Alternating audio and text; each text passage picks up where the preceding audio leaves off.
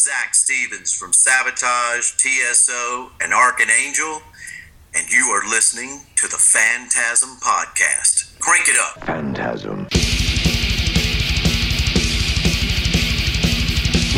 Maximum terror.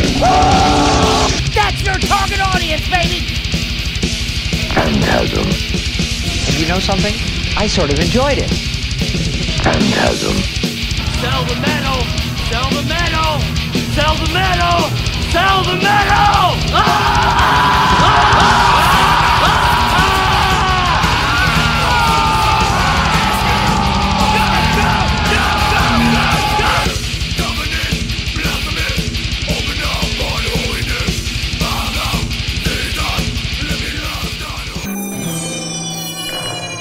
Phantasm. Hey, this is uh, Dr. Vincent West. I've got one of my favorite vocalists today, Zak Stevens. Savatage, Circle II Circle, Archon Angel, which is what we're going to be talking about today. I'm a huge fan of this guy, and Zak, thank you so much for taking the time to do this, man. I'm a huge fan.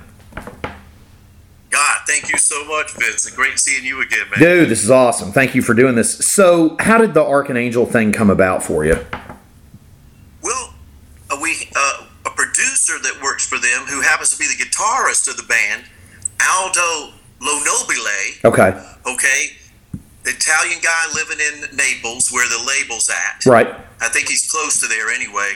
Um, he contacts. He's a big fan of Savatage and stuff. Growing up, he, you know, he, I think he's in his thirties, late thirties or something. Nice. So he said, "Hey, if I they want Frontiers wants me to produce some records with you and call it something, you know, whatever featured Sure. featuring Zak Stevens or whatever, and you know, do some records together and stuff." And I I knew about this guy from this band Secret Sphere, a progressive band Yeah. he was in. Yeah, I know think who that they is. Played at, ProgPower Yep. USA in Atlanta like one year. Where I saw you a long time ago. That's right. With Circle II Circle, yeah. I did it about four or five times, but very yeah, mostly with Circle II Circle, I think. Yep. But um, so I'm like, yeah, all right. Uh, and I liked the guitar work. He's great. Yeah. And uh, you know, it turns out that he produces many projects on Frontiers. You Gotcha. know, he's done the Geoff Tate uh, solo. Oh, cool. He has produced uh, even Chris Caffrey's, uh, you know, uh, uh, you know, band on Frontiers. Oh, cool. Spirits of Fire. Oh, okay. Gotcha. So, you know, I'm just one of them. You know, we with the, with Archon Angel. So I said, yeah, let's do a couple records and stuff. And so it's been real fun. You know, we have a concept of this Archon, who is, you know back in Gnosticism, which is a very complicated you know religion of the second century, like in the 1000s, which has you know it's Christian in the sense that Christ in, in that religion works for a guy who controls esoteric knowledge, but he doesn't necessarily work for the guy who created the, the world Right. and who runs the world. That guy um, is is a different uh, a different guy, but Christ's role would be. Uh, it's the only way somebody can get redemption of the human spirit. Right. Right. So it's a very complicated uh, kind of thing. Um, so in that world, which is you know we is a fictional tale for us because as far as we know, none of this really exists. If an archon did come down with wings, I'll be the first one to spit my coffee out and go, "Oh my God, what's going on?" I don't believe that Right. He's flying around, but uh, the archon is the mediary and the only way for the people of Earth to speak to those levels of gods, if you will. So he's the voice of the he's the only way the voice of the people can get to, let's say, Christ or the demiurge, who is the boss of the entire thing, the creator of the whole thing, and then um, either the Gnostic, which would be the boss of Christ Right. in that whole thing, and the boss of Christ is the one who, uh, again, can, controls all esoteric knowledge, so to speak. Gotcha. So here we go with this archon. And so we have this concept, except he's coming down in modern day time, Okay.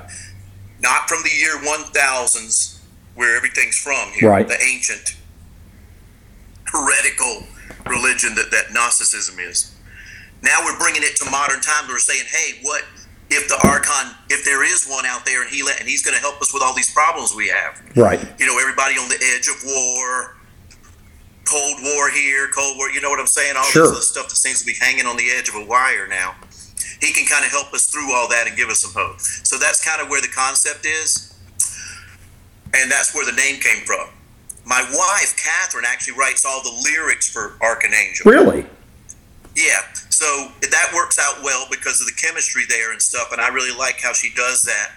Um, she's really got a knack for it, and I, you know, I like writing lyrics. Like I wrote all of them for Circle II Circle and stuff like that, but it's not really my most. It takes me so much time, and with her, it just comes Sure. so easily. And she loves the came up with the entire concept, the entire story, the depth of it. So I'm like, yeah, run with that, man, because that because as a singer, I get inspired by that when she hands me that stuff. Of course, of course. And I say, oh, okay. Each song is a story in the Archon's life. And we get these stories from everybody. If I meet somebody and they have an incredible story about their life, somebody who survived a you know a helicopter crash in Vietnam, who we talk, then it very well some of the stories could come from that. Ends up on- like right. over the top experiences uh, that we just talk to people on a daily basis or something we read and stuff like that. You know, j- you know, just getting inspiration from all kind of areas and making that part of the Archon's life. Just kind of grabbing inspiration wherever we can. But she does a great job at that. So we've done it for two albums now, and uh, we've done some outside work too, where she does that same thing, where she'll write the lyrics and I sing because I it, it just it just works for me now.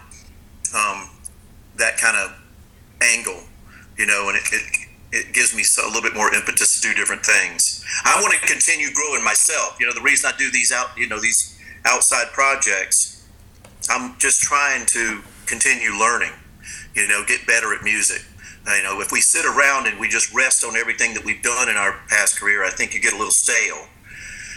I just want to keep on going and keep learning and, you know, try to keep getting better. You know, I'm not getting any younger, so I might as well just try to get better. Sure. Um, so that's all I'm trying to do. Hang in there with the voice, hanging in there with the learning and the, you know, the inspiration of the music. So that's basically where we're at. We got this. This is the album called Two. The first one was Fallen. Yep. Uh, so we're kind of getting a little better at the process, and I think this record's you know strong just because we're everybody's kind of getting used to the role, the sing, the songwriters, everybody who's got a role. We're all getting a little bit more comfortable in that. So just briefly to jump into Circle II Circle, Burden of Truth, masterpiece. Mm, thank you. Middle of Nowhere, masterpiece, helped me through some really rough shit I was dealing with at the time in my life. I had been robbed violently at a place I worked. And uh, th- that Middle of Nowhere album, very special to me. Consequence of Thanks. To Power. hear about that. That's No, yeah, it's it's shitty. But, but seriously, I just wanted to tell you because I've never met you, and I. Geez, I was going through rough time. I mean, it, you know, like really personally, I was kind of going through some real up and downs at the time too. Just reading how that came out.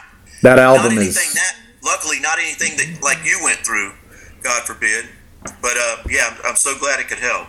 and then uh, delusions of grandeur i mean really just a strong catalog man i mean uh, uh, those records specifically for me I, I, yeah obviously watching in silence was the first one i heard i love it but burden of truth middle of nowhere consequence of power delusions of grandeur those records i go back to regularly for different reasons they're just they're really good um, Thank you, man. as far as and we'll stick with Circle II Circle for a second how did you end up how did that come to be that band because i don't know the story and i i love i mean i think you all have a very strong catalog and it's a band that i can play for people and they're like wow this is really good and they end up listening to it so Well, it came about because I had stepped out of Savatage Right. because of that young child Cassidy, who was about two, and you know, being a little tiny baby. And I just kind of said, I'm going to take a little time. You got to kind of make the decision sometimes. I don't regret anything. I really like that I was there during the young. That's great. Yeah, it's awesome. My, my, my youngest daughter came six years later, but things were, you know, evolving in different ways there. But everything was cool. I, what we did was, also at that time, Savatage was inactive completely. I had gone out in like 2000, and it was like it, was one more year. But then again, we had TSO, where Savatage had kind of morphed into TSO, and now that whole transition was in full force around 2003 when we started Circle Sure. to Circle. So Jon Oliva and Chris Caffrey and I said, "Hey." Why don't we get another outlet where we can still write the rock songs while we know that this this wild thing with TSO's taken off and it's Sure. wildly out of control and who knows where that's going to go. Um, you know, how about we have another outlet to write music? So that's really how Circle II Circle came about. Those songs that are all on that first album was, you know, 50-50 writing between me and John.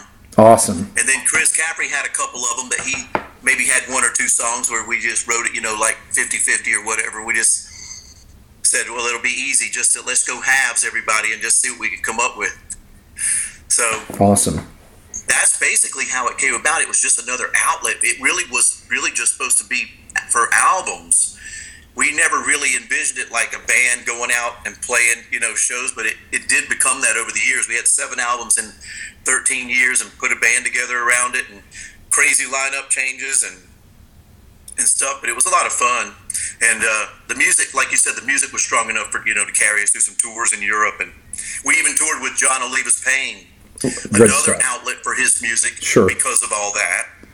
Uh, in the States, I think it was 09 or something, we did like 15 shows and traveled around. Nice. Did it the hard way, take a van out there and just Hit the, hit the it felt like we still could. I don't know if I could really do that kind of tour now, but um, but yeah, that, that's that's really how it came. up. Just another artistic outlet for the guys to ghostwrite Sure. under another band name, um, just much, much like JOP would have been, or it, you know Dr. Butcher, Sure. which was John and Chris's project. Right.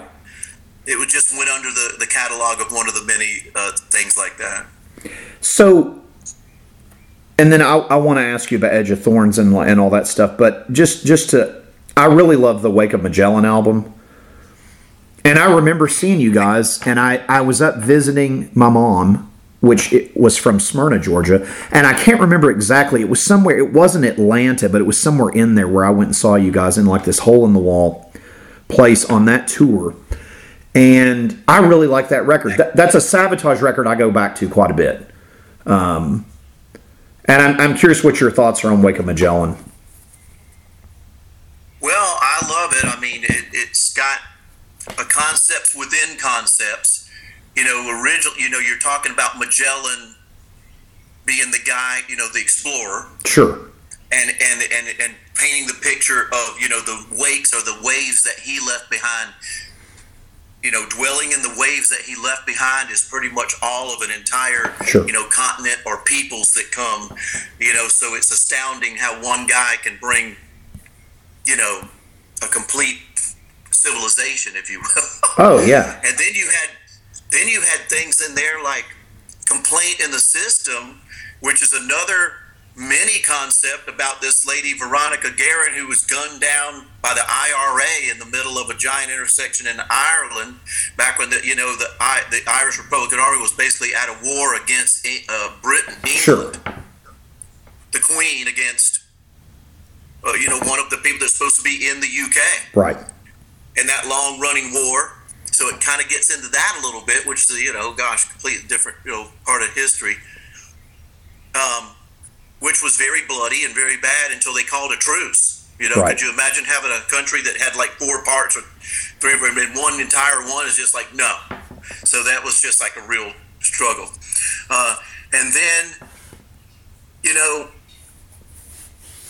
stuff like Hourglass is kind of going back to a guy, a lonely guy on a beach after a a, a wreck, a shipwreck. Right.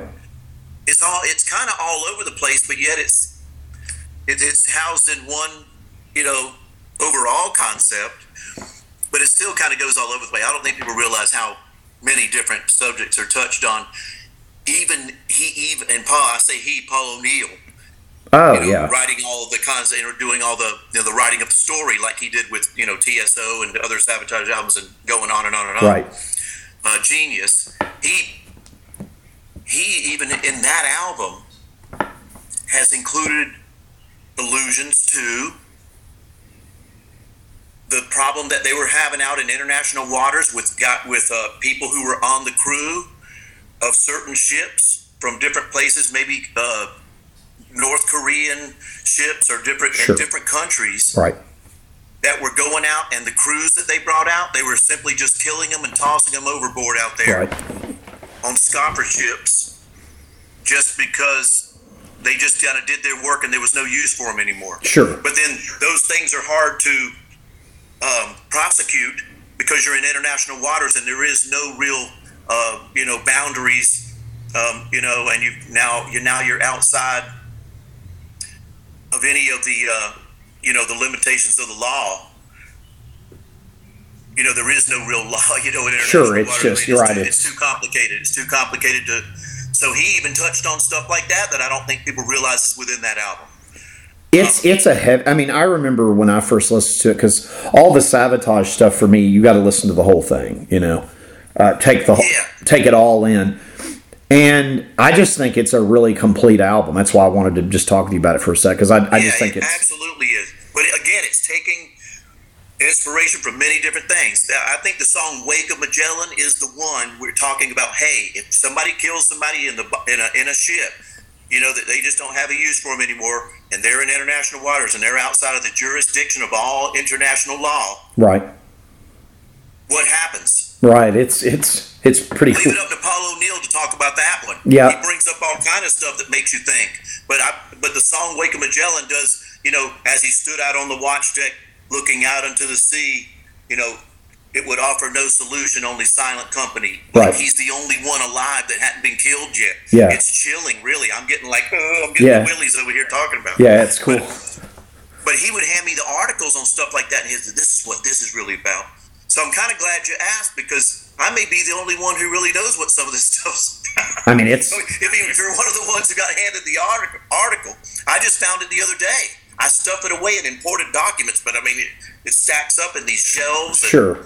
It's crazy. But great question.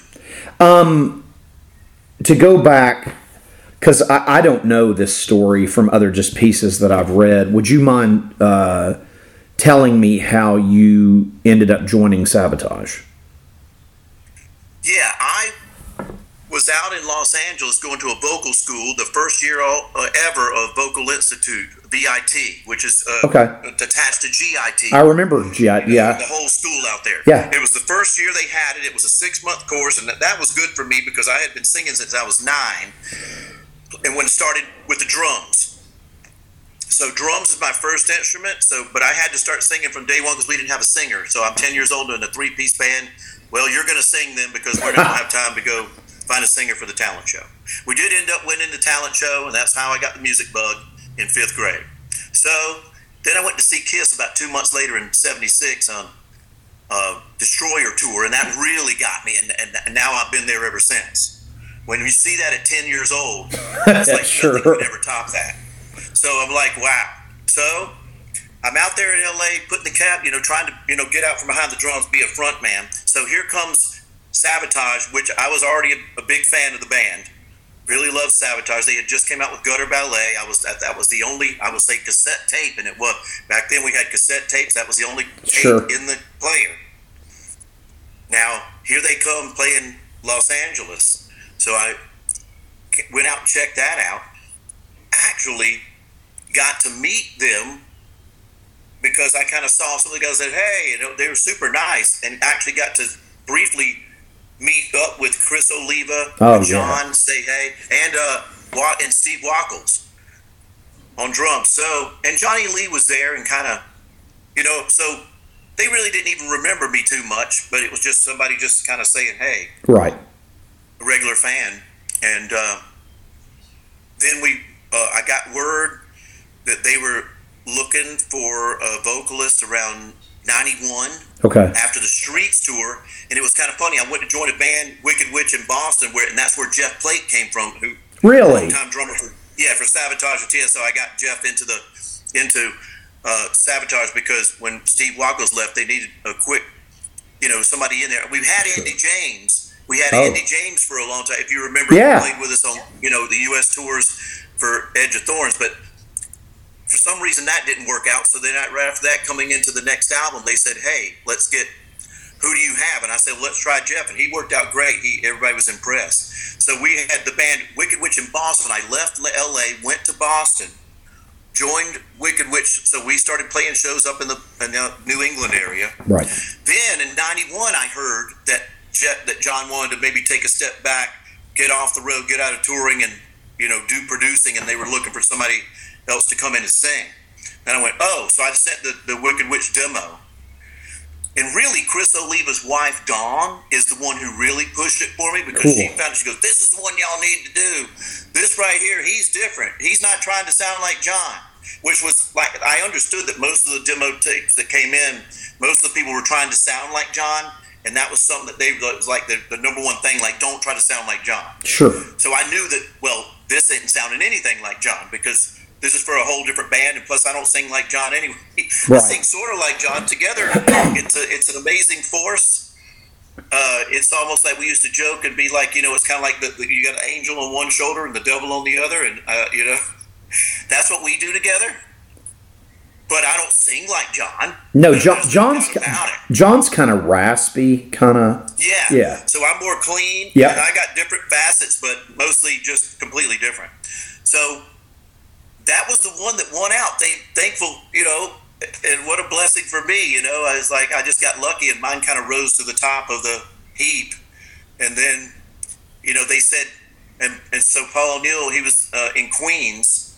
And he said, "Well, drive down from Boston to Queens. You know, sit in the living room, and I'll play some songs on the guitar, like Beatles songs or whatever.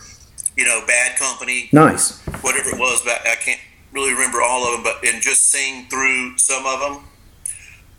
So those I did that twice, and he was very happy with that. And he goes, "I think you can work. I think that this will work. So now I want you to move now to Tampa."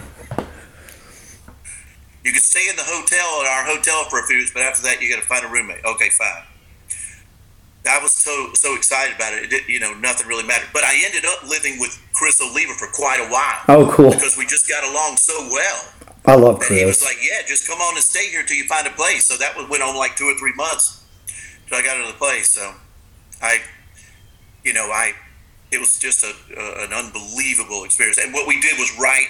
I mean, they were writing in the when we got to the rehearsal room, which was like right away. Like I basically got there the next day. We're already in rehearsal writing Edge of Thorns and you know getting all the songs together and just it was it was a warehouse. You know, not a real like small practice room Sure. because you couldn't even fit Steve Wacholz's set in a half of a, a basketball court. So, so that was the first thing, and I was like, "All right, this is cool. We got a full PA pointing back at me when I'm singing, so that they, you know, but everybody can hear it. I think everybody could. The drums, drums are extremely loud, but everything was, it was cranking. And I remember the, the minute that John was right was writing the opening riff for Edge of Thorns and he's going, man, is that Exorcist? And I'm like, it's close to Exorcist, but not not near, you know, but not anything too close, right? So he's like, okay, and Paul was like, yeah, yeah, that's good, that's good, that'll be, the, you know, and we just that they just pieced every, I mean, every it was piece by piece. We'd go back to Chris's house at night, and he would write guitar riffs that became much of the other songs, and you know, just having a really good time. You know, So you- writing and getting up, doing it all over again. You got to do the writing process with them then. Yeah, it That's- just God damn, that record I'm seriously is really good. You know, I put in my little bits here or there, but you know, mainly the you know all that writing was intact with all of them having done it for all those years. You know, I just was basically like I do now. You know, let's get everything together, send me the songs, and now hand me the lyric sheet, and then I'll do my magic after that. But it's like it was so much fun, and then we got into the studio at Morris Sound, which we is now owned by TSO, which is funny. That uh, Paul bought the studio. Oh, cool. Loved it so much. We did so many records there that he now it's called Night Castle Studios, and it um it used to be called Morris Sound. Yep. So the Morris brothers, Jim and Tom, they sold it to Paul uh, quite a few years ago, and then they got smaller a smaller studio now, but. Uh, and semi-retired. That's how long everybody's been in the. That was thirty years, you know. Yeah, I believe that's thirty years ago. When no, let me see. That came out in '93. Which album are we celebrating the 30th anniversary of that people keep telling me? It's got to be Edge of Thorns. Maybe I think so. Yeah, it's Edge of Yeah, it Thorns. is. Yep. It is. Okay. Ah, you see how? I mean, I didn't even think about asking you about it. It's just a very, it's a very important record to me because it was my first Savatage album. But I just, it is. It's the 30th anniversary of it. So that's one other thing about. You know, One other thing I was going to ask you about that. Did you get to do a lot of shows with Chris before the his accident or I whatever? did. Yeah, we did quite a few. We did like about uh, oh god, we probably did thirty-five or so, uh, maybe forty shows in the states, and then we had a um, we did a full uh, European tour, Okay. um, and maybe even a couple of them. So I would say somewhere around a hundred, maybe somewhere around a hundred shows, maybe like that, eighty to something like that. After two European tours and a and a U.S. run, and we were at the time that Chris passed away. We were actually it had just come through that we pretty much had signed on to do Vince Neil's solo band, go out with Vince Neil's solo band. We were just waiting on that. Right. That would have been really good for us in the states, but you know, ah, that whole thing, you know, the whole tragedy hits. Oh, it's hor and one of the greatest guitar players to ever live, and it's like what when that and just to briefly touch on that, I know it's very weird to talk about it would be in the 30th anniversary of the album, but was that where it was such a whirlwind to end up joining Savatage and then what happens to him? I bet you were probably devastated. I mean, obviously just as a human being, but just shit, I just joined the band and now, you know, this horrible nightmare, you know. Yeah, that was devastating. I just remember, you know, getting the news and basically just going and just slumping down in a corner. I don't even remember, you know, for how long.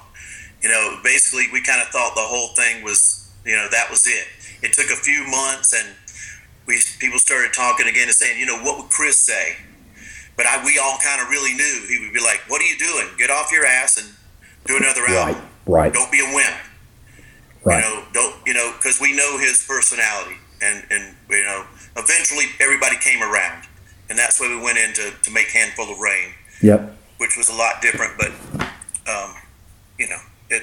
But yeah, definitely the hugest. Uh, I'll never, you know, it was just like it was yesterday. I mean, just like the hugest letdown and tragedy and piece of bad news that you ever could Oh God! I mean, I can't imagine, especially to endure. for everybody. like, Yeah, really bad. Um, but you know that you know that's the way life is. Sometimes you know you hope not get too many of that. no, no, But yeah, not not want to endure anything like that. I no, God, no. Through anything like that ever again. But yeah, that record is very special to me. It was my first, and a lot of people's probably first Savatage record was something earlier. Mine was Edge of Thorns. So uh, yeah, thanks for for sharing about that. It's it's it's it's incredible.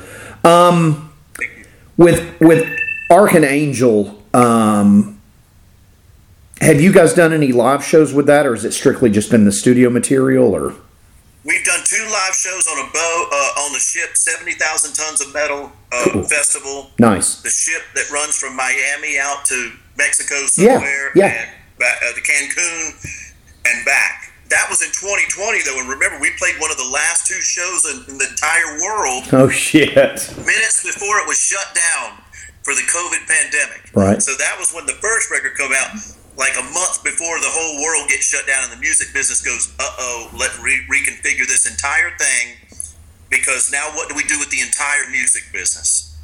And that's something that we all went through. Even TSO, they could not tour. We had to wait and go out in 2021. Paul O'Neill always said to me, and it was eerie because Paul O'Neill said to me, maybe even three or four months before he passed away, he said, You know, if anything were to happen, if we have to miss a year, you can only miss one year, young Zachary, because if we miss two, it's over. oh shit, And I'm like, where did that come from? So I shared that amongst everyone, and everybody's like, "Oh my god!" So That's yeah, we had to really concentrate on make sure it's just one year. sure, So we went out in 2021 risking everything just because of those mortal words. But it worked out that we uh, we we got by by the skin of our teeth without having the whole thing shut down due to too many people getting COVID. Right. Because everybody was very careful. We had super strict rules even to this day. right, So that helped. So we kind of had to come up with internal stuff, but strange the amount of stuff you hear. But You know, It is For- indeed. I don't know who had a premonition. Probably Paul, but uh, It sounds like he was. listen. But people should listen, and I'm always listening. I'm paying attention, and uh, it's just some of that stuff. It's just so strange. It is very, very strange. Well, this record's incredible. Um, kids, check out Archon Angel's uh, second release uh, from Frontier Records, and it's coming out April 14th. Uh, and Zak, seriously, I appreciate you sharing all the memories. Uh, congratulations on the 30th on, on, on Edge of Thorns. Circle II Circle, always near and dear to my heart. The Archon Angel stuff is great. Anything you do, so spectacular. And, and uh, I've been waiting years to talk with you since it's been 30 years since I've, I've listened to the album. Wow. So there we go. And we'll have to talk again sometime. That I totally enjoyed it. Thank you so much. I'll tell you. I will uh, remind everybody we got two videos out there to check out uh, from this new Archon Angel album that's out there right now. Look, uh, check out um, Fortress and one called Afterburn. Okay. I Fortress and you really Afterburn. like. Fortress and Afterburn. Uh, and yeah, I you know, and geez, let's talk again sometime, man. I really appreciate it. Yeah, man, thank you. And you know something? I sort of enjoyed it.